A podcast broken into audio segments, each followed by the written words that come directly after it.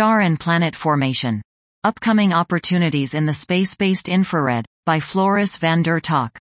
While ALMA and JWST are revolutionizing our view of star and planet formation with their unprecedented sensitivity and resolution at submillimeter and near IR wavelengths, many outstanding questions can only be answered with observations in the thermal, mid and far, infrared domain. Many of these questions require space-based observations to achieve the necessary sensitivity and/or wavelength coverage. In particular, how do interstellar clouds develop filamentary structures and dense cores?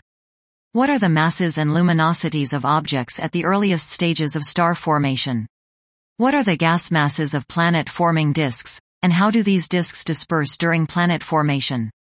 How is refractory and volatile material distributed within the disks, and how does this evolve with time?